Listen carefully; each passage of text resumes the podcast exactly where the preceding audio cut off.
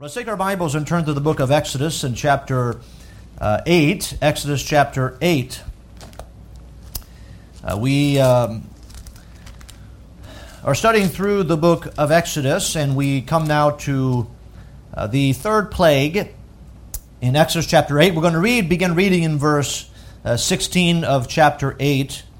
And uh, this is a. Um, a short portion of a scripture compared to what we've been dealing with, but we're trying to look at each one of those plagues, and then I'll give us a reminder as to the reason why uh, God sent those plagues uh, among the Egyptians, among the land of Egypt there. And so let's look here, Exodus chapter 8, verse 16. The Bible says, And the Lord said unto Moses, Say unto Aaron, Stretch out thy rod, and smite the dust of the land, that it may become lice throughout all the land of Egypt. And they did so, for Aaron stretched out his hand with his rod and smote the dust of the earth, and it became lice in man and in beast. All the dust of the land became lice throughout all the land of Egypt. And the magicians did so with their enchantments to bring forth lice. But they could not. So there were, were lice upon man and upon beast. Then the magicians said unto Pharaoh, This is the finger of God. And Pharaoh's heart was hardened, and he hearkened not unto them as the Lord had said. I want to bring your attention here to verse 19 where the Bible says, and this is, uh, it's amazing to think that this is not from the mouth of Moses or the mouth of Aaron. This is from the mouth of the magicians, those who up to this point have been tried uh, have tried to duplicate the miracles and the plagues that uh, God did through uh, Moses and Aaron. And so here they, they have to get to the place where they admit and say, This is the finger of God. Amen. And uh, it is interesting to note that Pharaoh, after the admission of those who would probably be the most powerful men in the land, that Pharaoh still hardened his heart and would not let the people go. But I want to preach uh, this evening on this subject as we think about this word. This is the finger of God. We've been looking at each one of the plagues here, and we're going to work our way through the book of Exodus, and there's no doubt uh, many things that we learn as I uh, want to remind us throughout uh, the, the study of the book of Exodus that the theme of the book is from Exodus 19.4. Uh, when God reminds them in Exodus 19.4, Ye have seen what I did unto the Egyptians, and how I bare you on eagle's wings and brought you unto myself. Uh, ultimately, what we find happening here in the book of Exodus is about God bringing his people to himself. Uh, we know, as I gave the reason here for the plagues, I will uh, remind those, and I'm going to do this every time we deal with a plague because it's important to know why did God send plagues. It's interesting to consider that throughout uh, the scriptures in the Old and even in the New Testament, when you see God sending forth judgment, often God doesn't, although He could, He doesn't send His hand of judgment and immediately stamp out man. Uh, the first plague was for seven days. There was the water was turned to blood, and then uh, the next plague, remember the frogs that were everywhere, that was also temporary until Pharaoh appealed to Pharaoh and Aaron and said, Ask God that he would take the frogs away. And then uh, the frogs uh, went away, although there was heaps and the stink and the stench everywhere. Uh, the point is here that God, his judges, his hand of judgment is often there not to stamp out man, but to get the attention of man. That man would repent, that men would get right with God. Even as we look in the book of Revelation, as you think about the, uh, the seals and uh, the, the vials and the trumpets, all those things. Why does God do things in stages? Well, throughout the book of Revelation, God reminds us after something happened, He says, and they repented not. Which tells us that the point of what God is doing is that He wants men to repent and to get right with Him. Now, the first reason I gave for those plagues, and these come from the scriptures, the first reason is that God sent the plagues to manifest His mighty power in a public fashion.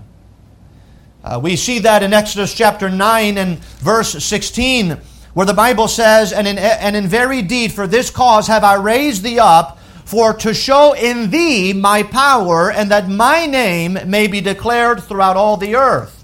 And by the way, we're going to know that even after the children of Israel leave Egypt, they're going to enter into another land, and people are going to remember what? What God did for them.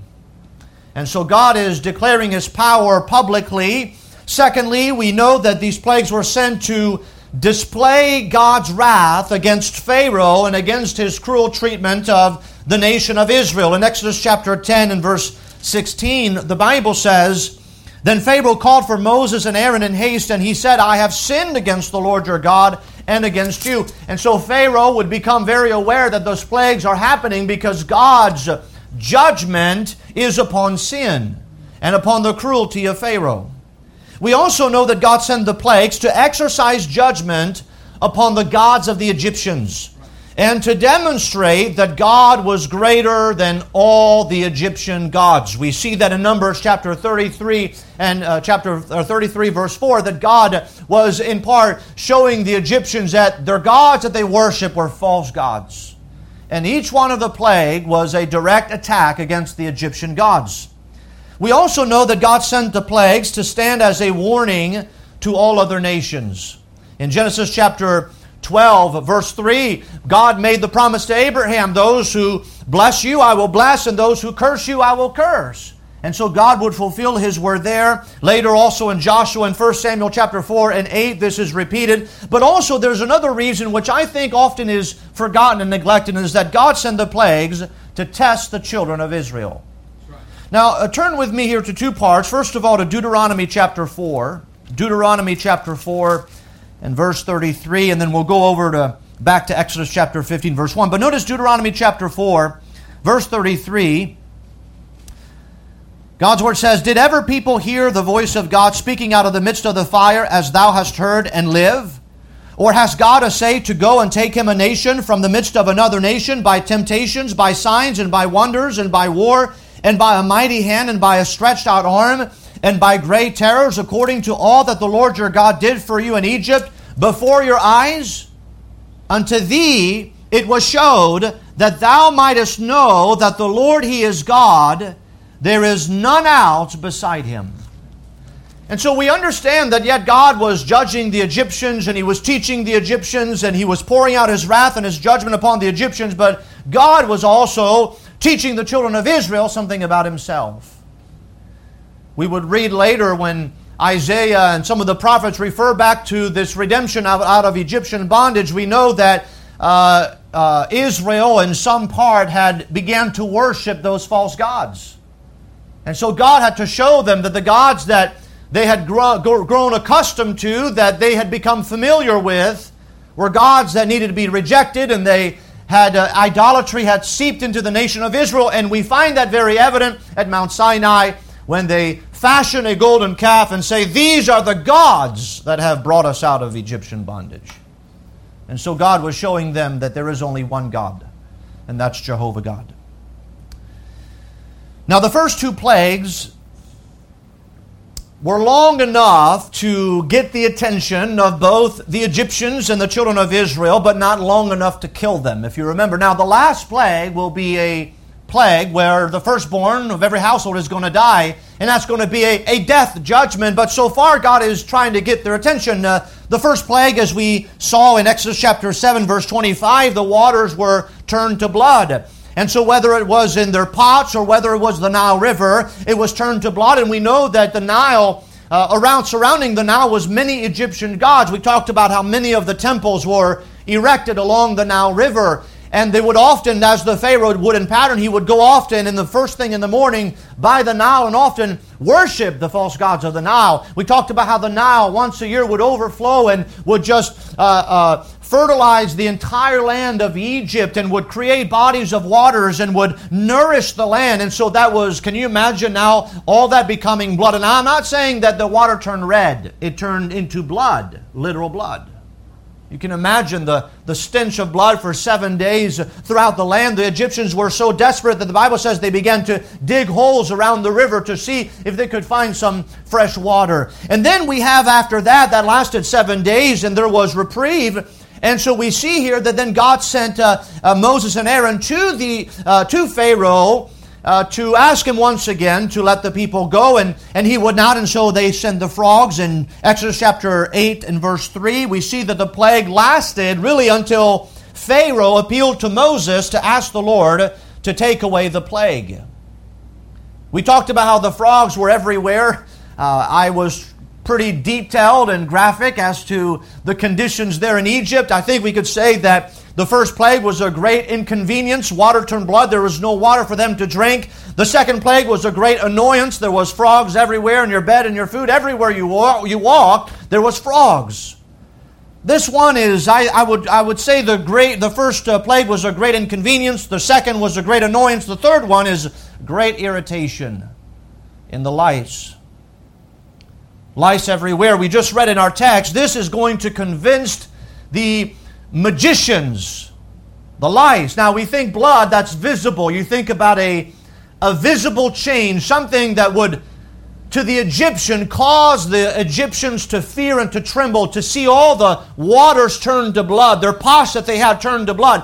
And then you think about coming out of the river after it turned back to normal uh, water, then to see the frogs coming out of every body of water in Egypt and crowding everywhere, every place, every house, every chamber, every bed, every kneading pot, everywhere the frogs were. Finally, uh, Moses and Aaron appeared to uh, appeal to God on behalf of Pharaoh because Pharaoh said he would let the people go, but Pharaoh goes back on this promise. It's interesting that when we think about this next plague, God doesn't send Moses and Aaron to, to Pharaoh. He just sends the plague. Why? I think that's because he went back on his word. You see, up to this point, every time before the plague comes, God sends Moses and Aaron to Pharaoh to say, if you don't let the people go, this will happen. But now Pharaoh, after plague two, has gone back on his word, and now he just sends the plague. And I want us to examine this passage here from verse 16 of Exodus chapter 8 down to verse 19. Notice verse 16. The Bible says, And the Lord said unto Moses, Say unto Aaron, Stretch out thy rod, and smite the dust of the land, that it may become lice throughout all the land of Egypt. And so, as I mentioned here, unlike the first two plagues, this plague came without a warning to Pharaoh, without a message to Pharaoh. Now, remember, Pharaoh had just gone back on his word to let the children of Israel go. And I'm reminded of Proverbs 21, 29 1, which says this He that being often reproved hardeneth his neck shall suddenly be destroyed, and that without remedy, which means without warning or mercy. And so here the next plague comes. Why? Because Pharaoh has been reproved a number of times, and yet he has hardened his neck. And so God says that as a principle, if you do that, God will send something suddenly without remedy.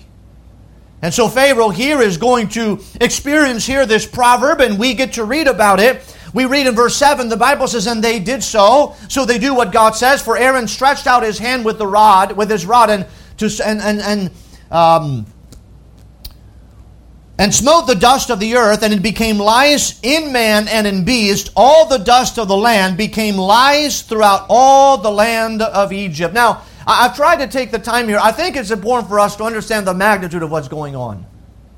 You know, we read, oh, water turned to blood and frogs, and yeah, I like frogs and, and lice. Well, I've had lice before, and, and we may just, you know, think little of those things, but I think we have to be reminded of the weight of the judgment and those plagues.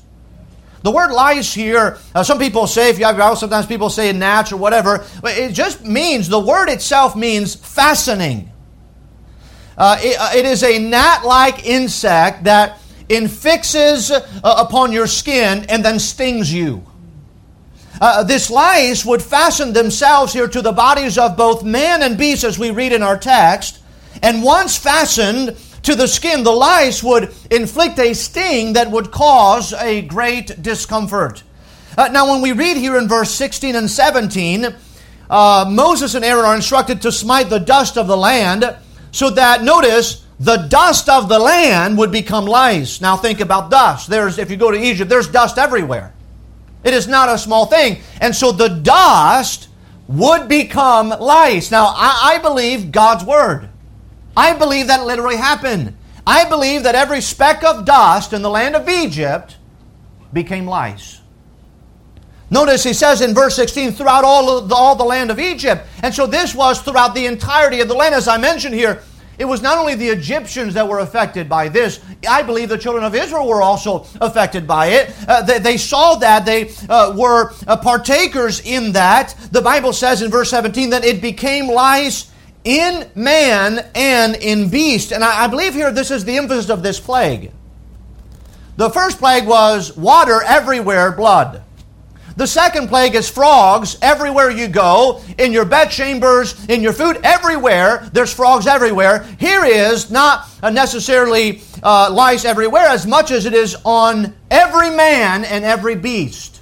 That's why the Bible says in man and in beast.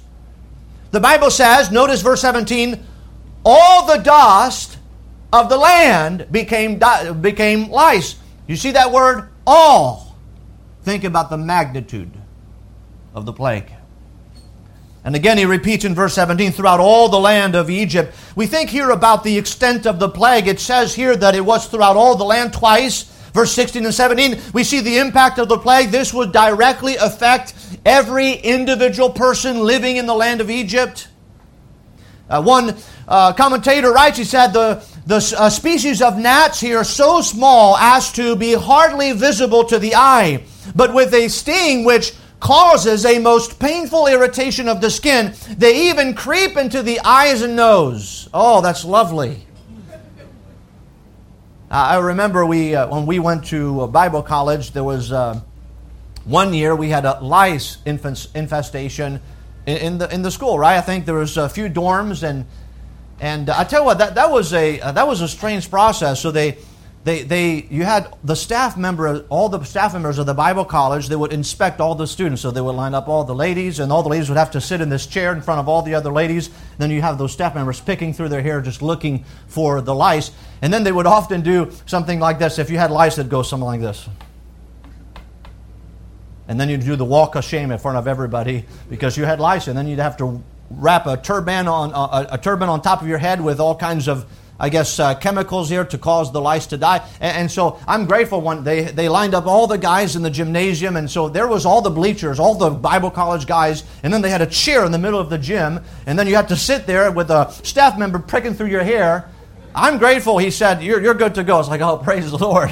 Because then you got 3,000, 3, I, felt like 3,000, probably 300 students there, like, oh, he's got lice, he's got lice. And so uh, it's not a pleasant thing.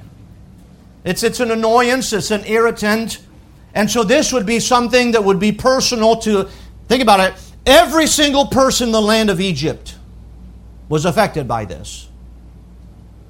We think also uh, about the immediacy of the plague. If you notice the language that we find in our text, notice in verse 17, and they did so, for Aaron stretched out his hand with his rod and smote the dust of the earth, and it became lice in man and in beast. Now, I want you to think of the language. When the Bible says, when he smote that dust on the ground, the Bible says the dust became lice in man and in beast, which tells us this there was already dust in man and in beast.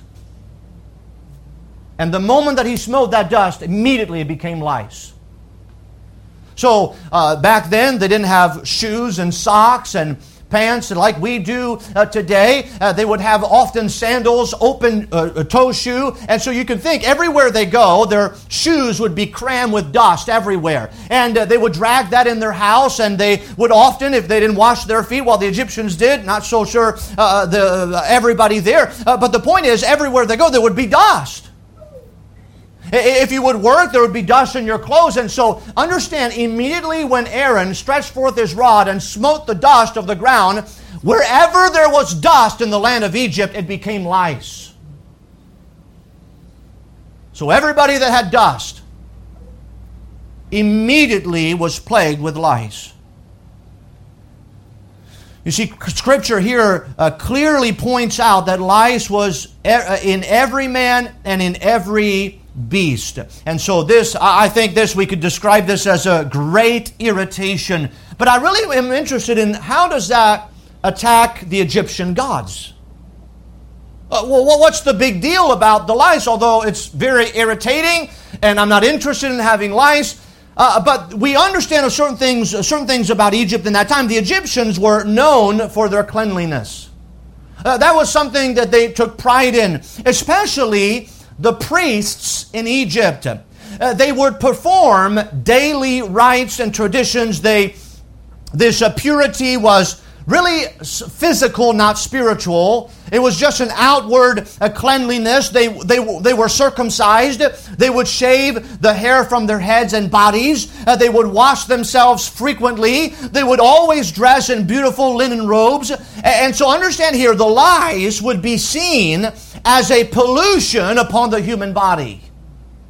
And so the priests in Egypt had a strong influence upon all the people across the land. Here is uh, what a day would look like in the life of an Egyptian priest. Every morning, the priest would enter a sacred room within a temple, and they had many temples.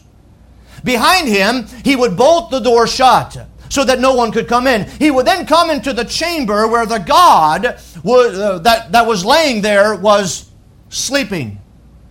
He would then present the god with various garments and headdresses. Uh, the priest would then pro- proceed to dress the god. After the god was dressed, he gave the god a meal which the god would eat. He probably ate it himself. Uh, the meal then meals would be offered throughout the remainder of the day. In the evening, the priest would often remove the garments off, off the god's back and place uh, and place him in his resting place. Often, music and dance would often accompany all of those ceremonies. Now, why is this significant? Because all the worship, because of the lies, all of the worship of the false Egyptians' God would immediately cease. All of it. Why? Because the priest could never enter any temple or offer any worship being defiled. And so if he had lies, he could not worship God, his God. You see, remember, the priest would shave their heads and bodies every few days. They did so in part to prevent insects and vermin and impurities from defiling them. That's why they, they were uh, smooth and clean all the way through. And so the entire group of priests here would be itching with sores all over their bones, and thus could not offer worship to their God. And so think about it. When that plague happened, what was God doing? He was causing the entire worship system of the Egyptians to stop in a moment. That's what God did. See, it was not just lice everywhere. God sent lies to prove something. You see, all Egyptian worship would stop in a moment. This judgment was, I believe, reciprocal.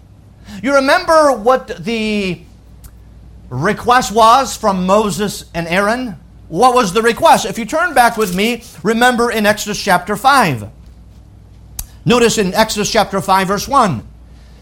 Now, this is the first encounter between uh, Pharaoh, Moses, and Aaron. The Bible says, And afterward Moses and Aaron went in and told Pharaoh, Thus saith the Lord God of Israel, Let my people go, that they may hold a feast unto me in the wilderness.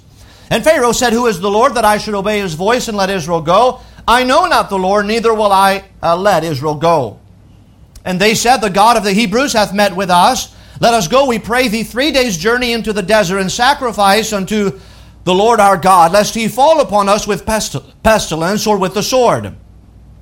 So do you notice here the two requests was, Let us go so that we may hold a feast unto the Lord in the wilderness Verse 3 and sacrifice unto the Lord our God. And so Pharaoh had refused. He said, Who is the Lord that I should obey his voice? And neither will I let Israel go. And so here, this judgment was really reciprocal because Egypt would not allow Israel to go and offer sacrifice and hold a feast to the Lord. God, in a moment, would stop all Egyptian worship. This judgment was not just only reciprocal, but this judgment was also revelatory. Egypt, Egyptians were only interested in outward purity. They did not understand, nor were they interested in any type of inward purity. They were focused on the human body and the worship of the human body and the cleanliness of the human body, but they were defiled from within. And so God sends this plague to show them that no matter how clean they think they are, they are all defiled. and there is nothing they can do about it. Then we come to verse 18, and the Bible says, notice Exodus chapter 8, verse 18, and the magicians did so with their enchantments to bring forth lice. Now, as I mentioned, I'm going to keep making this point. Uh, if there was any power that was close to God's power, they would have at a moment said, Pharaoh would have asked the magicians, Would you please take away the plague? Not duplicate it. In the first one, why would you want more blood? Take the blood away. Why would you want more frogs? Take the frogs away. And here, why would you want more lice? Take the lice away. You see, this is true of what we find in the world of anybody who uh, may want to represent God or, or to claim to have any power that is like God, is that often you may try to duplicate something, but you cannot take it away. You can't stop the power of God. And here they could not stop the power of God. They could do nothing about it. They could do nothing to reverse the process. Now, as we see here, they did the same thing when the water was turned to blood. They did the same thing with the frogs. But here, notice our text the magicians did so with their enchantments to bring forth lies, but they could not. Now, it's interesting here, the word. It is evident here that they attempted to duplicate the miracle. Now, the first time they did it. The second time, they did it.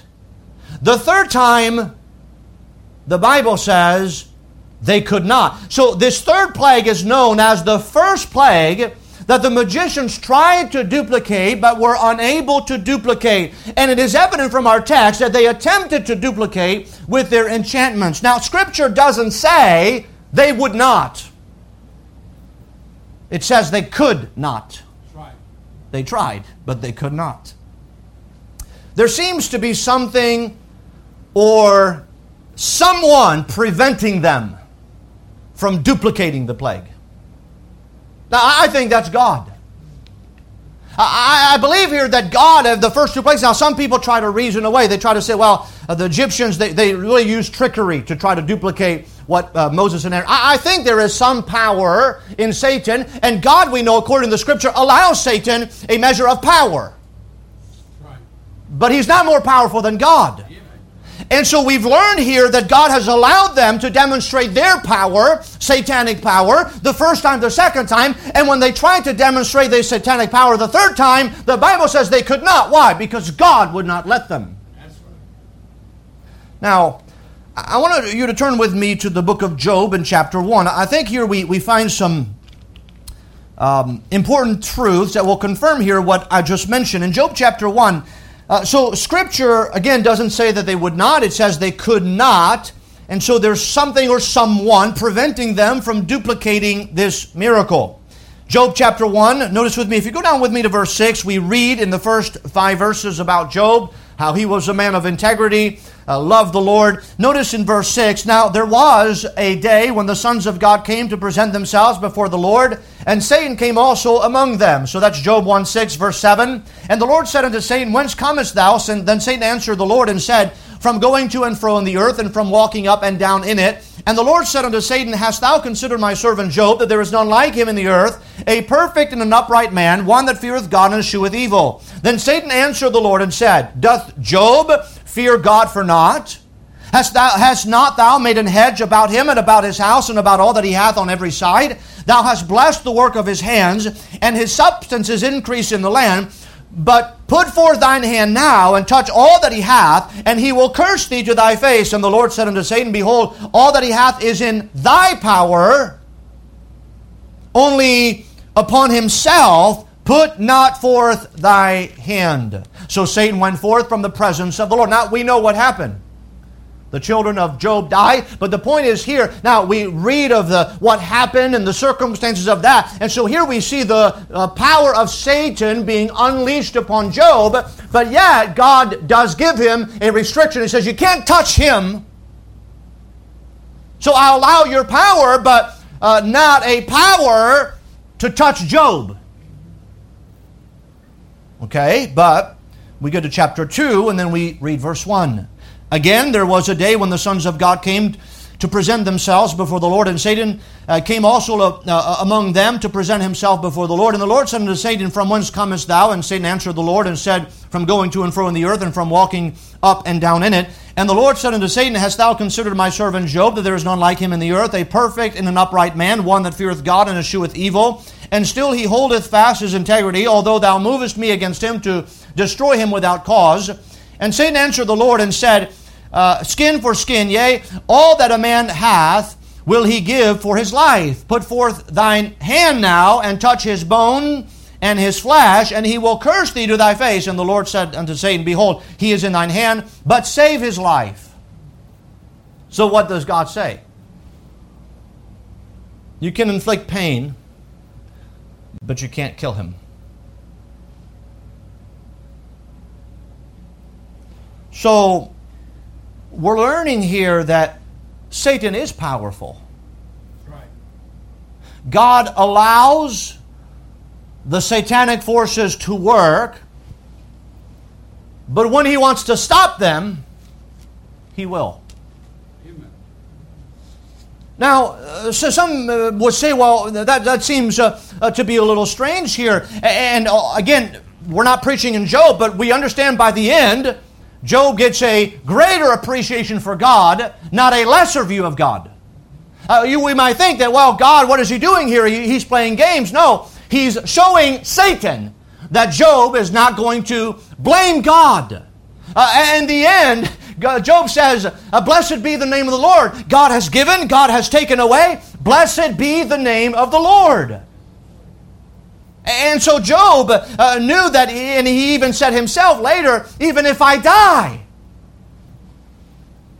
I will not blame God.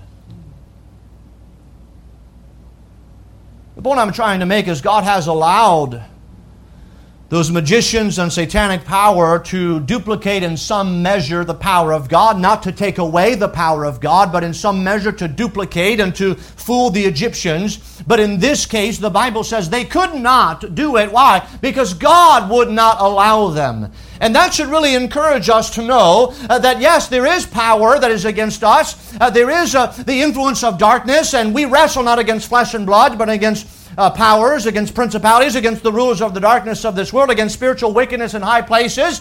And so we don't wrestle against flesh and blood, but understand that God has control. And when God wants to stop something, He will stop something. And by the way, that's how it's going to end. He's going to allow the power of Satan to prosper for a time, but then He's going to stamp it out. So they could not duplicate the lice.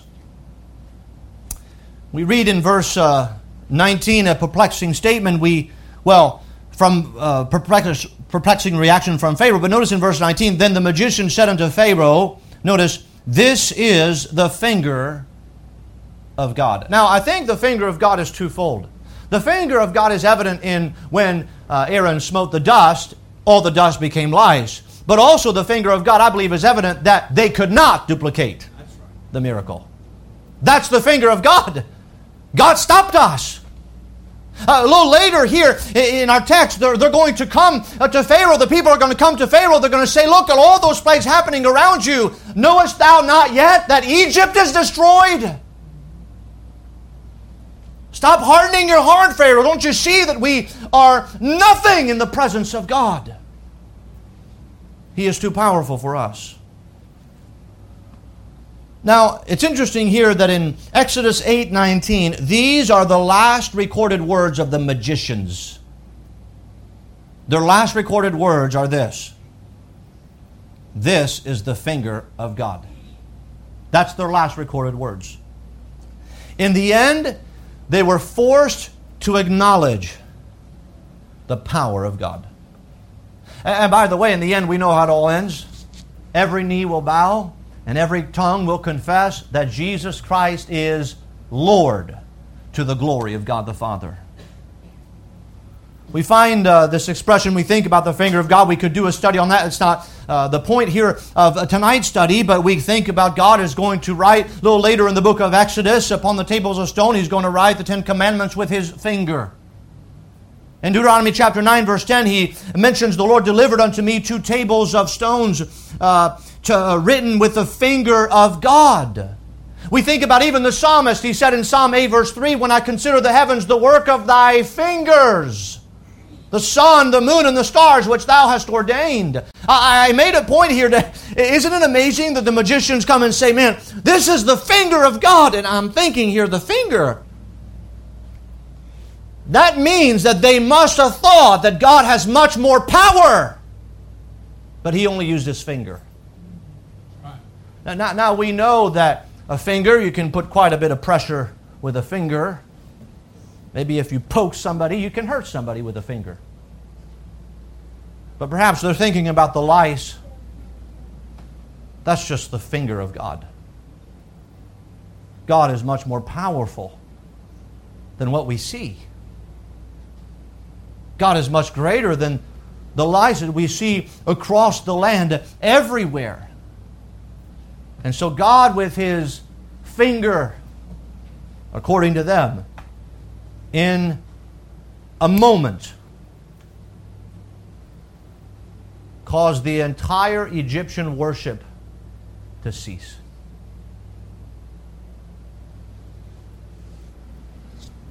We read the reaction of Pharaoh. We would think here that the most powerful men in Egypt, the magicians, the ability in their enchantments to, de- to deceive the people, to convince the, the people to follow them and to worship false gods. And, and finally, these men who've been standing alongside Pharaoh, who've been defying uh, the Almighty God, Pharaoh, the Bible says Pharaoh's heart was hardened, and he hearkened not unto them as the Lord had said. You remember, God has said He's gonna, I'm gonna harden his heart, He's gonna harden his heart, and that's what's gonna happen. You're going to see that. He's gonna happen again and again and again. And yet we're, we're thinking here, we're thinking, well, wait a minute, there's been already three plagues. How can Pharaoh harden his heart? How can he deny God? How can he not submit himself to God? Well, you see, human nature is always the same. It, it hasn't changed. Uh, you know, we, we, we would read here in just a moment, and by the way, I'm trying to make an application here both to the world but also to the church house, and we need to be reminded that judgment must begin in the house of the Lord. That if we're not careful, we might get into the mentality, and even we might think here that, oh, well, you know, if we just saw, you know, a miracle, if we, if we just saw a sign, or if God would verbally speak to us, and then if God would just do something miraculous, then we could be convinced. And I'm convinced that many people would still not be convinced. Why? Because that's what we find in the Bible. How many signs, how many miracles, how many plagues before Pharaoh is convinced? During the life of Jesus Christ, how many miracles does he have to do to prove that he is the Messiah? And the people still would not believe. Even in the book of Revelation, when God pours out his judgment and the trumpets are poured out and the vials are poured out uh, upon humanity, and people say, No, we are still going to defy God. We still will not repent. How much more that God has, has God have to do? You see, the truth is the problem is not God. The problem is man. Amen. And the truth is, I, I mean, I know God works wonders, but the truth is, how were you convinced? What, what, what, is makes the difference between those even during the time of Jesus Christ who accept Him and those who rejected Him? It's not the miracles.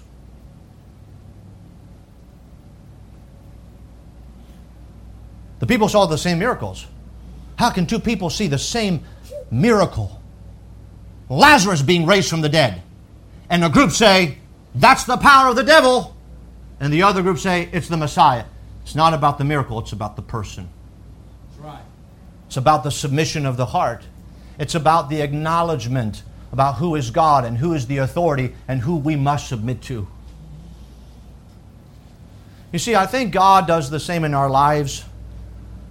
He often brings his finger, and it's not this thing. Now we think of lice, you know, not those seemingly invisible creature. They're visible with probably a microscope, and if you start digging through people's hair, you might be able to find some traces, small traces, but it's not like you can see them evident everywhere.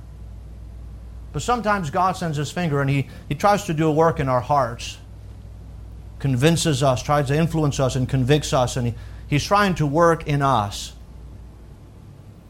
And can I tell you, don't wait for some vision or some miracle for God to get your attention.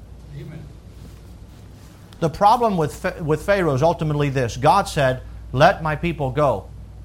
And he said, I will not let the people go. The problem is a problem of the what? We see it all throughout the pages the heart. That's the problem. The problem is not the plagues, it's not God, it's the heart of man. Now, it seems as we read this narrative that everybody's heart gets to the place where it is broken except for Pharaoh. At one point, the people are going to tell Pharaoh, says, Don't you see that Egypt is destroyed? Remember when, the, when Pharaoh finally gives them permission to leave, the entire population of Egypt, they're going to give gifts. Says, Take this, take this, leave, leave, leave, leave, quickly. Everybody's convinced. Pharaoh has been the one in his heart who's delayed. And I wonder sometimes how many times God works in our hearts and he he works in us and He's trying to conform us to the image of Jesus Christ. He's trying to call us and direct us to do certain things. And sometimes we can look all around us and see everybody sees God doing a work, and then in our own hearts, we're the only ones who are just kind of. We see everything. We see people serving God here. We see people serving God here. We see people responding to God, and we still won't respond to God. That's the heart of Pharaoh. Everybody knows what God is doing, but Pharaoh still has a hard heart. He won't budge. And so there is an application certainly to the world. And I've preached on this in the first two plagues. But there's also an application for the church. As I mentioned in the book of Hebrews, when the writer of Hebrews writes, he says, Harden not your hearts as in what? As in the provocation. When your fathers proved me and tempted me and saw my works. You see, the hardened heart, yes, we find in the heart of, of Pharaoh, the Egyptian king. But then as we leave with the children of Israel and we go through the parting of the Red Sea and we come on the other side and into the wilderness, whose heart is hard? those who have been delivered by God, those who have seen the mighty works of God, those who saw the plagues, those who saw the parting of the Red Sea. Do we understand that the miracle did not solve the problem of the heart? The plagues did not solve the problem of the heart. I think eventually Pharaoh is going to let the people go, but his heart has not been resolved. And so some of the children of Israel, even though they're redeemed, they're going to carry at some point a hard heartedness. I was thinking, what is the source of hard heartedness? I, I, I, was trying to think. I, I think it's evident maybe in, in, Pharaoh because to the, to the Egyptian God, uh, to, to the Egyptians, Pharaoh is a God. And, and so pride would tell him, I, I can't submit myself because I'm God. And so if I submit myself, then I have to say that there's somebody greater than me, and I'm not willing to admit that. Right. So, so we see that clearly in Pharaoh. But what about the children of Israel? Because they also would have a hard heart. What did they constantly refer to? Oh, Moses. Would we that we could go back to Egypt and have the garlic and the melons and the honey and all those things we had there in Egypt. We have been inconvenienced here. We don't like the same food every day.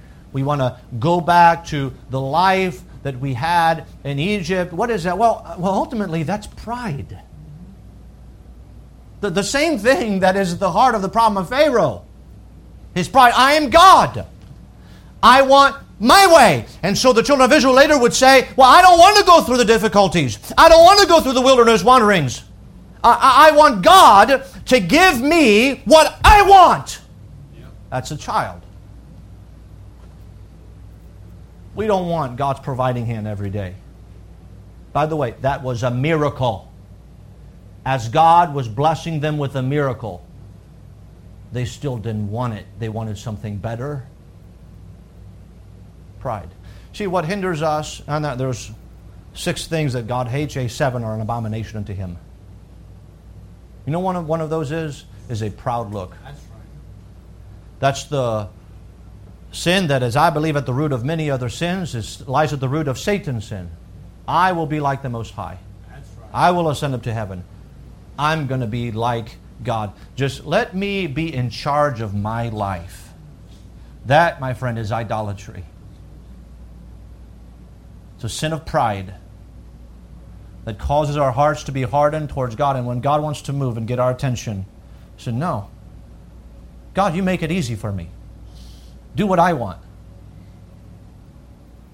To go back to Job, you know, Job would learn, and ultimately, we may think, well, this is unfair. But you know what Job would discover at the end? He discovered this wonderful truth You're God, and I'm man. That's right. So I'm going to remain in my place. And I'm, I'm going to try not to determine what I think should happen, should have happened, and should happen in the future. I'm just going to let God take care of that. Because He is God and I'm man. Uh, that's a basic thing. But that would, the problem with Pharaoh, that would be the problem with the children of Israel. And so, may the Lord help us. We know that's the problem with the world. But it can also be the problem in our own lives.